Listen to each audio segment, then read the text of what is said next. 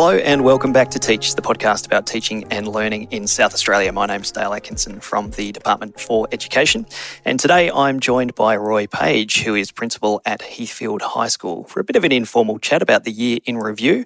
Correct me if I'm wrong on any of these details, Roy, but it's what, about 800, 900 students, about 90 staff? Yeah, that's right. And we'll expand to about 1,050 next year with the year sevens coming into high school. It's a pretty exciting time. So, we're just talking to one of the leaders just about what it's like to be a leader in a public school and just look back on some of the things that have been achieved and look ahead at what's what's being planned for 2022. Just the first question, 2021 was supposed to get easier after 2020, right? What happened to that?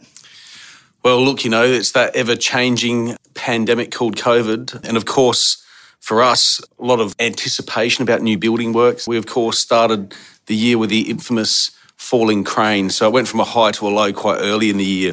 But there's been lots of things to celebrate, and I look forward to getting into those through this conversation. You touched on the building works, but let's talk a little bit about the complexity of the school that you lead. So you've got 800, 900 students, you're going up to 1,000 next year, 90 staff, you've got nine VET subject areas, you've got a $13 million capital works project underway. As the leader of all of those various different strands, how do you stay across it all? You've got to be able to have a strong team around you and trust, I guess, the delegation of your leadership structure to be able to carry out really important functions. And with their support and having really clear, I guess, vision and school improvement planning processes in place, it's that support that enables you to keep across it. Because if you didn't have that, it would be yeah, extremely difficult to keep across it all. So at the start of 2021, what were the goals that you set yourself as a school and as a, the leadership group? Well, we're always about building the capacity of everyone in the site. And so, from a curriculum perspective, that was about really trying to engage with the curriculum resources from the DFE this year and trying to incorporate those into what were our existing unit plans, taking the best from the DFE and adding value to what we already did. And then I think also We've had a really long term focus now for the last three years on high grade achievement. So, Heathfield's a category seven school, and our community, rightly so, has really high expectations on us. And we have, therefore, high expectations on ourselves and the students to meet their potential. And so, meeting that potential really looks like using VET as a pathway. Students this year, 14 of them got apprenticeships before the end of the year, which was our highest ever. And then we're on track to probably get our best SACE results ever. And, and so, we're really excited by that, and we're excited that our curriculum, but also our pathway conversations with students, led by leaders and home group teachers, is really supporting students to make the right choices on pathways earlier. Um, and we're starting to see dividends from that in terms of first choice university entry or out to work when into a pathway that there's passion within, and then that success that we're seeing within apprenticeships from school. At the time of recording, we're a couple of weeks away from those SACE results coming through, which you referenced there. What have been the challenges about, particularly in that senior secondary, keeping the, the kids on track in the kind of COVID setting that we've had in the last two years now? I've been really impressed with the resilience of the students because we hear a lot of airplay around young people not having resilience. And what I, my observation in the last 18 months is that our students have had bucket loads of resilience and have been I guess, in partnership with us around raising any concerns they might have around the external environment and how that might impact on their learning. So, you know, for example, once the crane fell over, there were year 12 classes in corridors, in halls, in in outdoor areas. And, you know, they, they put up with that for, for three to four weeks and were really on board with the school, going through the right channels to say, hey, look, you know, this is working for us, but this isn't. What can you do to help us out? And so I was really impressed with that maturity and the fact that they still had the focus even though they might have been unsure of what it meant for their future, there still was a focus on the future and doing well. So I guess there's a correlation there between like the key skills, I guess, of leadership and what you're trying to build in, in your students, which is adaptability and resilience. Is that right? Yeah, absolutely. And I think Student leadership is really important, and the school has a long history of that through its Big Brother Big Sister program, where we have 48 students from year 11 and 12 who sit next year in year 7 and 8 home groups for the full year. And they're working through with the younger students around the challenges of going through a secondary school and what they need to do to build that character. And each year, those year 11 and 12 students put their hand up and apply to become a big brother, big sister, cascading that experience down and building the capacity of the student body over time. And how's that going to uh, continue when you introduce your year sevens into high school next yeah, year? Yeah, so we've just expanded the program. So instead of having what would have been 25 big brother, big sisters next year, we've got 48. And we actually had more people applying for those roles than we, we needed to place. So, and so I guess there's a, a legacy of giving back to the community that's built into the culture of the school, which is fantastic. Yeah, I guess it's also about sort of more rounded development of your students as well. So you've got the academic pathways, but you're also trying to make them good corporate citizens. Absolutely. And I think one of the real successes and highs of this year has been the development of student leadership through a range of different avenues. So we've been partnered with Melbourne University, SASPA and a cross-sector project, and Learning Creates Australia on how do you actually improve student agency across a school site. And the partnerships with other schools, we've worked with Glenunga and looking at their excellent work on a learner profile register.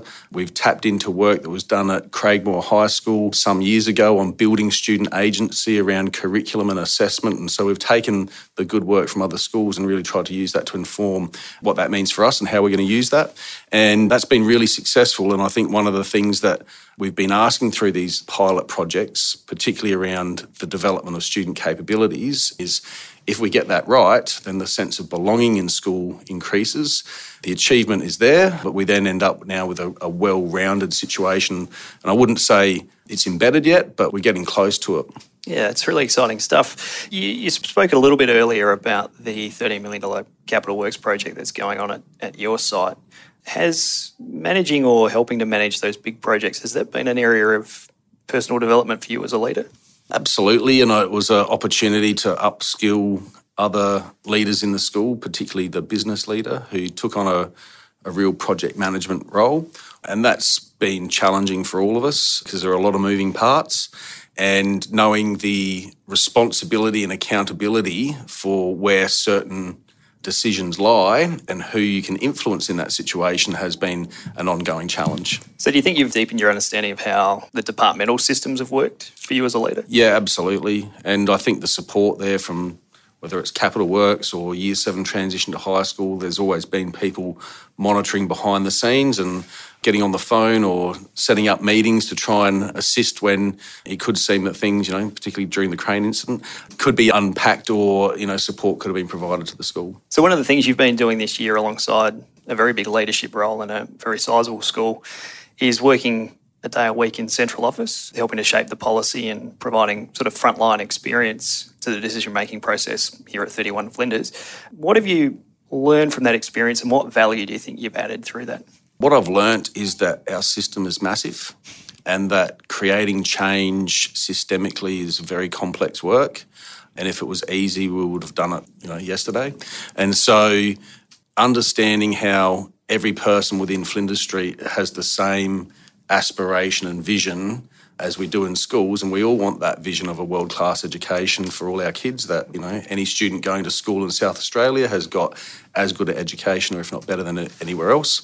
So I think that that's something that I've learned is that the centre has the same and is driving that that aspiration and everyone working here has that vision as well. So the value then of being a part of the reform coordination team, I think, has been to just provide a, a school based lens to how we maybe receive information or process policy ideas that come into schools and how we might interpret something or how it could be packaged differently to support implementation in schools. I think one of the things that Chief Executive Rick talks about a lot is increasing the kind of permeability in, in central office with, I guess, a greater sharing and shifting of roles and relationships with schools and centre and people moving in between the two.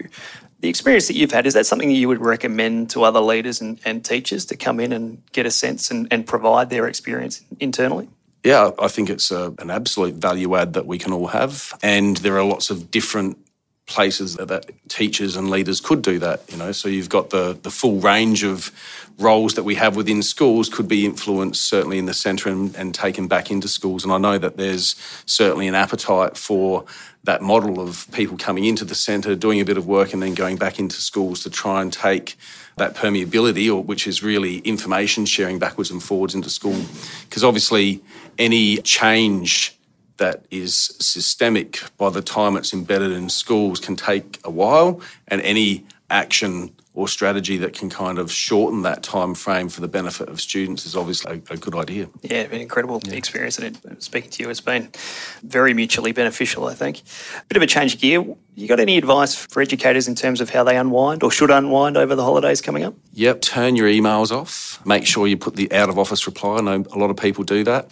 Personally, I find unless I go away it's really hard to, to switch off, which now that we've got open borders, that time to actually leave the area, so to speak, so that you're out of contact in a different, complete physical context certainly helps me to unwind. I find that unless I go on a holiday somewhere, I, I find it hard to actually switch off. So that will be my plan over the holidays. I think it's probably double for you. You're also married to a principal, which I think begs the question when do you two actually get to see each other? Generally between 7:30 after the kids go to bed and 10:30 on the couch where we both have our laptops continuing to generally we don't we're not working because you're not very productive at that time but it's usually talking about things that have gone on in the school day and you know, how would you do this? How would you do that? But yeah, it's generally that time there, just between the witching hour of 7.30 to 10.30 at night. I think you both probably deserve a bit of time away somewhere very different. And this is an ambitious question to ask a father of small children, but what, if anything, have you got on your holiday reading list this year?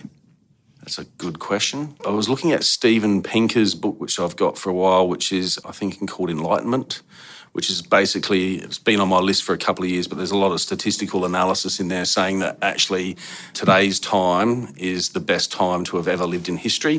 And given that we I think at times at the moment have a quite pessimistic view of the future. This book provides quite a lot of counter arguments to that, which I think is really important as a school leader to be, I guess, optimistic for the future, both for young people and for our colleagues. It's probably never been a better time to have some sort of reinforced optimistic messaging.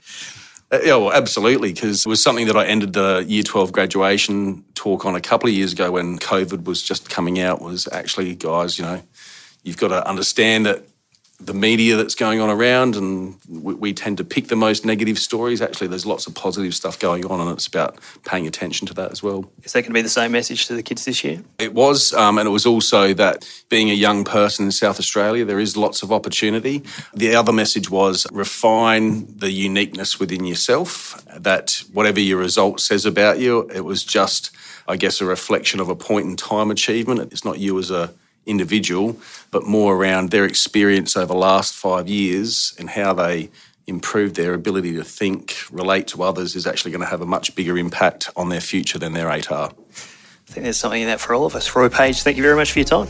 No worries. Thanks very much for asking.